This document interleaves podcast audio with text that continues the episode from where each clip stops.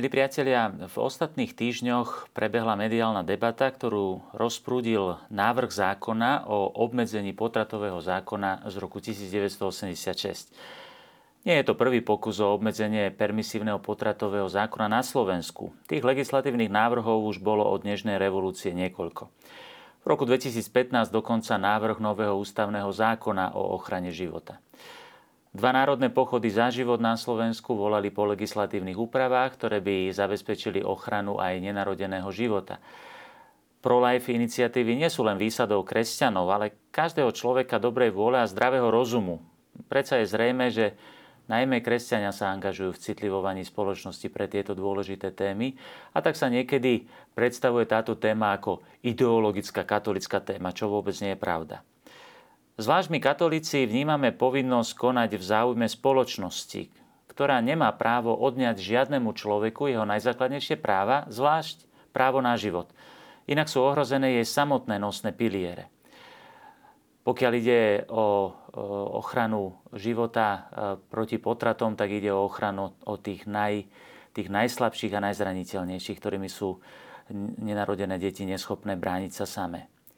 Diskusia týchto dní však vznikla z toho, že legislatívny návrh v obmedzení, e, e, obmedzení v súčasnosti platného potratového zákona tentoraz predkladá strana, ktorú mnohí nazývajú fašistickou. A s fašistami sa nehlasuje. Zneli slogany týchto dní. Nebudeme teraz riešiť terminologickú otázku fašizmu, nacizmu a nacionalizmu či národného socializmu, ktoré sú na Slovensku poriadne sa popletené aj pod vplyvom problematickej, ale u nás už zaužívanej terminológie používanej počas komunizmu. Akokoľvek slova ako fašizmus či extrémizmus sa v týchto dňoch s obľubou spomínajú v súvislosti s kresťanskou a zvlášť katolickou časťou spoločnosti. Ba stávajú sa akýmsi pomyselným kladivom na čarodejnice, v súčasnosti kladivom na katolíkov a konzervatívnu časť spoločnosti a na ich pohľad na svet a na spoločnosť. Niektorí dokonca dávajú znamienko rovná sa medzi katolíkov a Kotlebovú stranu ľudová strana naše Slovensko.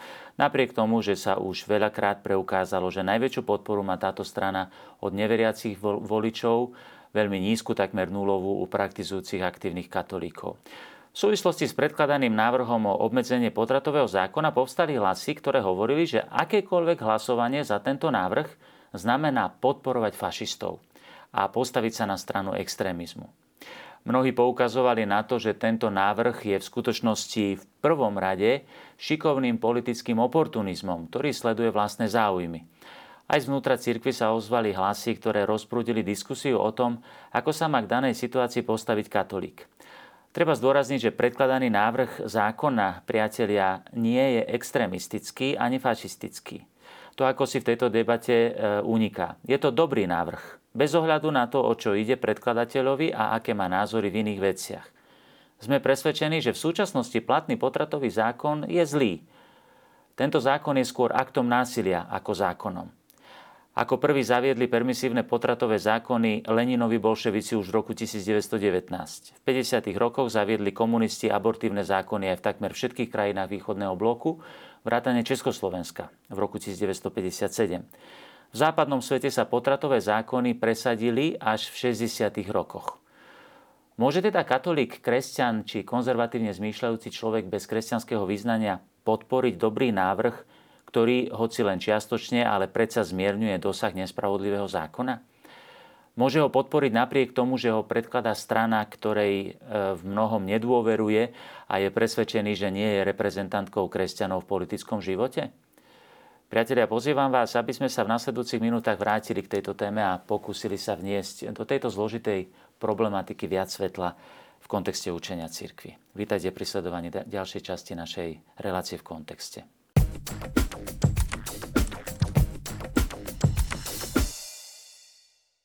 Milí priatelia, postoj katolíckej cirkvi k téme potratov je zrejmý. Ucelene ho predstavil svätý pápež Jan Pavel II v encyklike Humane Vitae. Napísali ju v spolupráci s biskupmi z celého sveta, ktorí mu posielali návrhy a informácie a, ako sám píše, dosvedčili tým aj svoju jednomyselnú presvedčivú účasť na učiteľskom a pastoračnom poslaní cirkvi ohlasujúcej Evangelium života.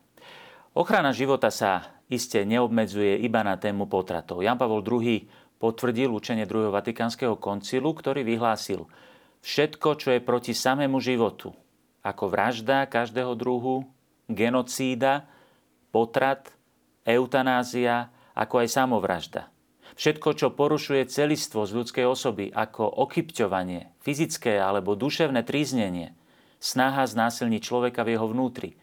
Všetko, čo uráža ľudskú dôstojnosť, ako sú neľudské životné podmienky, svojvoľné väznenia, deportácie, otroctvo, prostitúcia, obchod so ženami a s mladistvými, a tiež potupné pracovné podmienky, v ktorých sa s pracujúcimi zaobchádza ako s obyčajnými nástrojmi zisku a nie ako so slobodnými a zodpovednými osobami.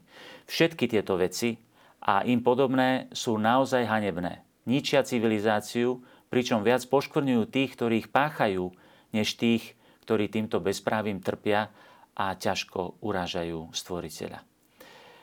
Toľko druhý vatikánsky koncil. Feminizmus, ktorý, ako som ukázal v jednej z predchádzajúcej časti našej relácie, je pokračovanie marxistických teórií o človeku a predstavuje potrat ako niečo, čo chráni ženu a jej právo, údajné právo mať moc nad vlastným telom. Isté, že žena má e, moc nad vlastným telom, ale je to zavádzanie, pretože tehotenstvo znamená vznik novej ľudskej bytosti a teda už nejde len o telo samotnej ženy, ale o nový ľudský život. Lenže v skutočnosti potratový zákon ženu nijako nechráni. Nie je v jej záujme. Feminizmus falošne podsúva teóriu o tom, že církev je proti žene a jej práva. Jan Pavol II, známy svojou úctou k ženám, opísal vo svojej encyklike e, tragédiu potratu v jeho najširších súvislostiach. Citujem. Rozhodnutie zabiť ešte nenarodené dieťa robí často nielen matka, ale aj iné osoby. Vinný môže byť najmä otec dieťaťa. A to nielen vtedy, keď priamo nabáda ženu k umelému potratu, ale aj vtedy, keď sa o takéto jej rozhodnutie pričinuje nepriamo, keď ju v problémoch súvisiacich s tehotenstvom necháva samotnú. Toto však rodinu smrteľne zraňuje a zneúcťuje v jej povahe spoločenstvo lásky a svetine života. Netreba, to, netreba tu opomenúť, pokračuje Jan Pavel II, ani nátlak, aký vyvíja širšia rodina a priatelia. Nezriedka žena podlieha takému silnému tlaku, že sa cíti psychicky donútená s potratom súhlasiť. Nie je pochyb, že v takom prípade morálna zodpovednosť je osobitným spôsobom na tých, ktorí ju priamo či nepriamo k potratu donútili. Zodpovední sú aj lekári a pracovníci zdravotníctva, keď poznanie a schopnosti venujú službe smrti, hoci ich nadobudli na to, aby život chránili. Zodpovednosť majú aj zákonodarci, ktorí podporili a schválili zákony pripúšťajúce umelý potrat a v miere, v akej to od nich závisí, aj vedúci zdravotníckých zariadení, v ktorých sa umelé potraty e, vykonávajú. Všeobecnú a nemenej závažnú zodpovednosť nie sú tí, čo napomáhali šíreniu sexuálneho permisivizmu a zmýšľaniu, ktoré podceňuje materstvo, ako aj tí, ktorí sa mali postarať o účinnú rodinu a spoločenskú politiku na podporu rodín, najmä mnohodetných a zápasiacich s osobitnými materiálnymi a výchovnými ťažkosťami, ale neurobili tak. A napokon e, netreba podceňovať organizované sprisahanie E, medzinárodných organizácií, fundácií a združení, ktoré vedú naprogramovaný boj za legalizovanie a rozšírenie potratu na celom svete. V tomto zmysle sa umelý potrat vymýka sfére zodpovednosti jednotlivých osôb a zlo, ktoré spôsobili, naberá ďaleko siahly spoločenský rozmer. Umelý potrat píše Jan Pavel II, je mimoriadne bolesnou ranou zasadenou spoločnosti a jej kultúre zo strany tých, ktorí majú byť jej budovateľmi a obrancami. Ako som napísal v liste rodinám, pokračuje Jan Pavol II, stojíme pred obrovským ohrozením nielen jednotlivého ľudského života jedinca, ale celej našej civilizácie. Stojíme tvárou v tvár, čo musí, čo možno definovať ako štruktúra hriechu, namierená proti ešte nenarodenému ľudskému životu.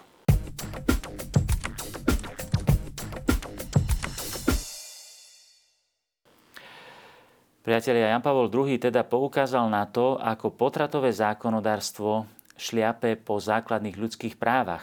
Vo svojej encyklike pokračuje Takto sa uskutočňuje vo svojich dôsledkoch tragický zvrat v dlhom historickom procese, ktorý síce najprv vyniesol na svetlo pojem ľudských práv, ako prirodzených práv každej osoby, ktoré predchádzajú každú ústavu a každé zákonodárstvo ktoréhokoľvek štátu, ako sme o tom už hovorili v jednej z predchádzajúcich častí našej relácie. No dnes sa dostáva do prekvapujúceho protirečenia, pokračuje Jan Pavel II. Práve v dobe, v ktorej sa slávnostne proklamujú nenarušiteľné práva osoby a verejne sa prehlasuje hodnota života, toto právo sa v praxi porušuje a šliape, najmä v najdôležitejších momentoch existencie človeka, ktorým je narodenie a smrť. Myslí tým na potrat a eutanáziu.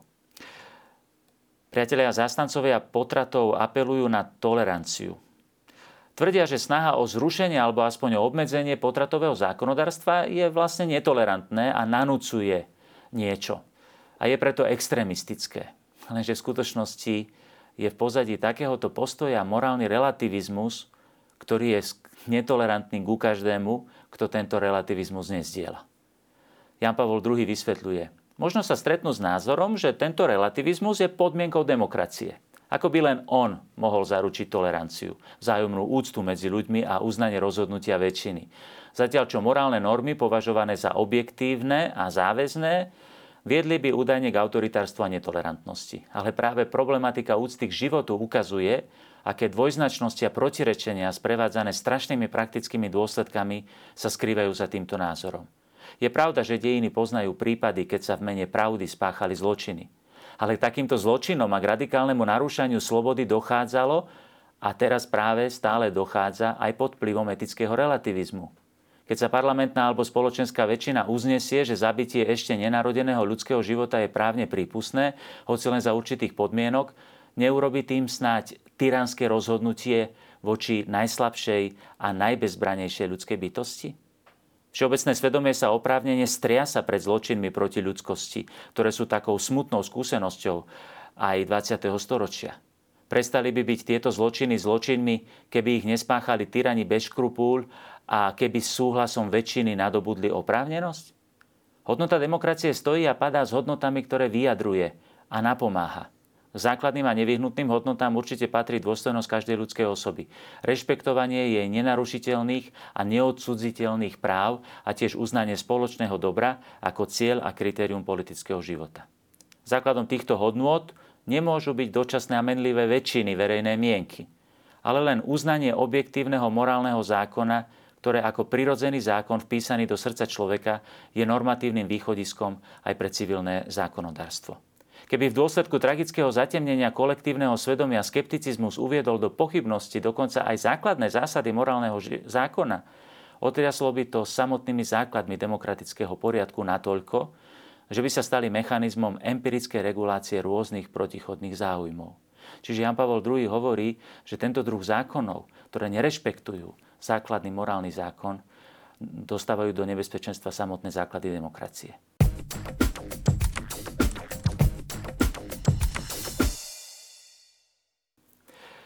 Sveta matka Teresa z Kalkaty pri prevzatí Nobelovej ceny za mier povedala Najväčším ničiteľom mieru je dnes zločin proti nevinnému nenarodenému dieťaťu.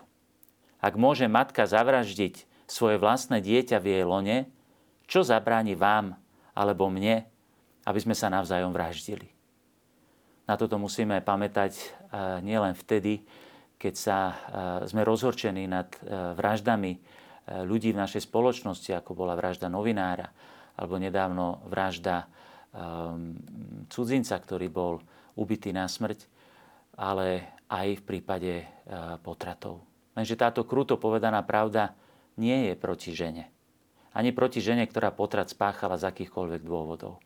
Nechceme ju odsudzovať, nechceme ju súdiť, ale pravda nás má vyslobodiť od mentality, ktorá podkopáva samotné základy spoločnosti. Znamená to ovládnutie slabšieho silnejším. Snaha odstrániť potratové zákonodárstvo musí byť sprevádzané množstvom iných snách. Snahu o zmenu individualistickej konzumnej mentality sexuálneho permisivizmu, prorodinnú politiku, ktorá podporuje rodinnú stabilitu a zodpovedné rodičovstvo, občianská a politická angažovanosť pomáhajúca ženám, ktoré sú často ponechané na seba a dotlačené k potratu ako k rýchlemu riešeniu niekedy ťažko riešiteľných situácií. Matka Teresa napríklad hovorievala, ak počujete o nejakej žene, že si, že si nechce nechať svoje dieťa a túži potratiť, snažte sa ju presvedčiť, aby mi priniesla to dieťa. Ja ho budem milovať a budem v ňom vidieť znamenie Božej lásky. Tu treba vidieť, priatelia, že prolaj hnutia nie je len hnutím za zmenu zákonodárstva. Je to hnutie, ktoré zasahuje všetky oblasti spoločenského života. Koľko dobra sa často potichu, a dokonca bez podpory spoločnosti a štátu, koná v azylových centrách a v najrozličnejších formách pomoci matkám. Aj tieto širšie súvislosti treba vnímať, keď chceme posúdiť, kto v skutočnosti koná a kto nekoná v záujme ochrany života a kto si iba robí oportunistickú politickú kampaň a prihrieva si svoju polievočku.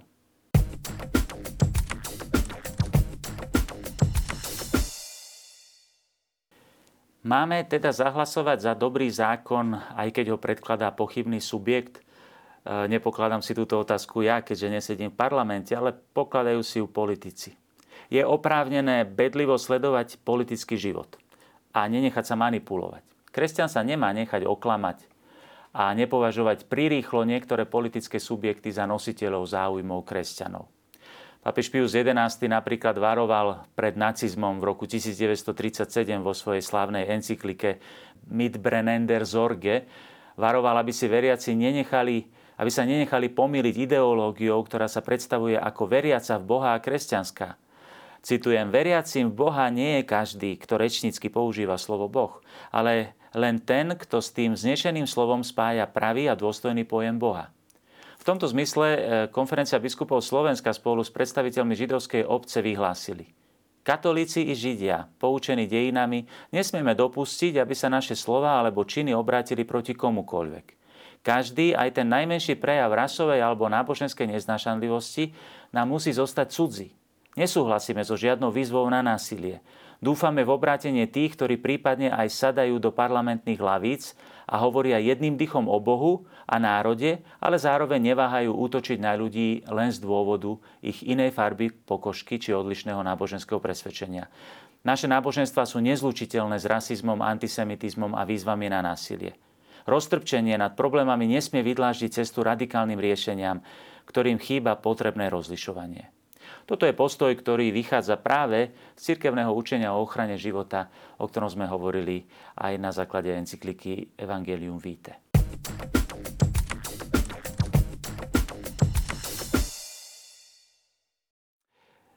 Milí priatelia, v diskusii ostatných dní zazneli upozornenia na určitú nekonzistentnosť strany, ktorá predkladá návrh o zmierení potratového zákona tomto zmysle sa vyjadril aj hovorca konferencie biskupov Slovenska Martin Kramara. No je určite prehnané tvrdiť, že je nemožné súhlasiť s takou stranou pri návrhu, ktorý je dobrý. Mnohí tvrdia, že to znamená postaviť sa na stranu extrémizmu. Neznamená, že keď súhlasím s nejakým návrhom, že súhlasím s osobou alebo politickým subjektom vo všetkom. Nie je to tak. Ak by sme nemohli hlasovať za dobré návrhy strán, ktoré sú pod vplyvom akejkoľvek ideológie priečiacej sa katolickému presvedčeniu, nemohli by sme potom hlasovať ani spolu so sympatizantmi feminizmu, genderizmu či relativizmu. A teda v súčasnom parlamente možno s, e, s mnohými stranami. Musíme byť bedliví a vnímať aj motivácia, ciele, ktoré jednotliví politici či politické subjekty sledujú. Ale to neznamená, že nemôžeme podporiť dobré návrhy. Eh, niektorí eh, interpretovali vyjadrenia hovorcu KBS v tom zmysle, ako keby eh, konferencia biskupov Slovenska nepodporovala akékoľvek politické návrhy o zmiernenie potratového zákona. Preto Rada KBS pre rodinu vydala 29. mája stanovisko predkladaniu zákona o ochrane nenarodeného dieťaťa. Citujem z tohto, z tohto vyjadrenia. Rada KBS pre rodinu podporuje každý návrh zákona, ktorý skvalitňuje zákonnú ochranu nenarodeného dieťaťa oproti jestvujúcemu zákonu. Každá ľudská bytosť má právo na to, aby sa absolútne rešpektovalo jej základné právo na život od počatia po prirodzenú smrť. Poslaním cirkvi je toto prirodzené právo človeka na život chrániť a podporovať zákony, ktoré toto právo uplatňujú. Rada konferencie biskupov Slovenska pre rodinu podporí každé zdokonalenie takéhoto zákona bez ohľadu na to, kto zákon predkladá, pretože morálnou i spoločenskou prioritou je ochrana života a dôstojnosti človeka od počatia po prirodzenú smrť. Milí priatelia, kresťania majú uplatňovať výhradu vo svedomí, ak sa politická moc prieči rozumu a morálnemu zákonu, dôstojnosti človeka a jeho základným právam, ale majú spolupracovať s každým pri hľadaní pravdy a nastolení spravodlivosti. Svetý Tomáš Akvinský z obľubou citoval jeden starobilý výrok pripisovaný svetému Ambrozovi. Omne verum a quocum quedicatur de spiritu sancto est. To znamená, každá pravda nech ju hovorí ktokoľvek, je z Ducha Svetého. Dokonca hovorí, že aj proroci, ktorí sú pod vplyvom démonov, povedia sem tam aj pravdivé veci. A aj sám diabol v Evangeliu pravdivo vyznáva o Kristovi niektoré pravdy. Hlasovať človekom, o ktorého integrite mám pochybnosti, neznamená schváľovať všetko, čo robí. Znamená to iba prekonať polarizáciu, ktorá bráni presadzovaniu dobra. Kresťan má hľadať pravdu a presadzovať spravodlivosť aj s ideologickými protivníkmi. Pritom si musí dávať pozor, aby sa nenechal manipulovať a pozorne rozlišoval, kto v skutočnosti zastupuje jeho záujmy a kto je len oportunistom sledujúcim svoje vlastné záujmy.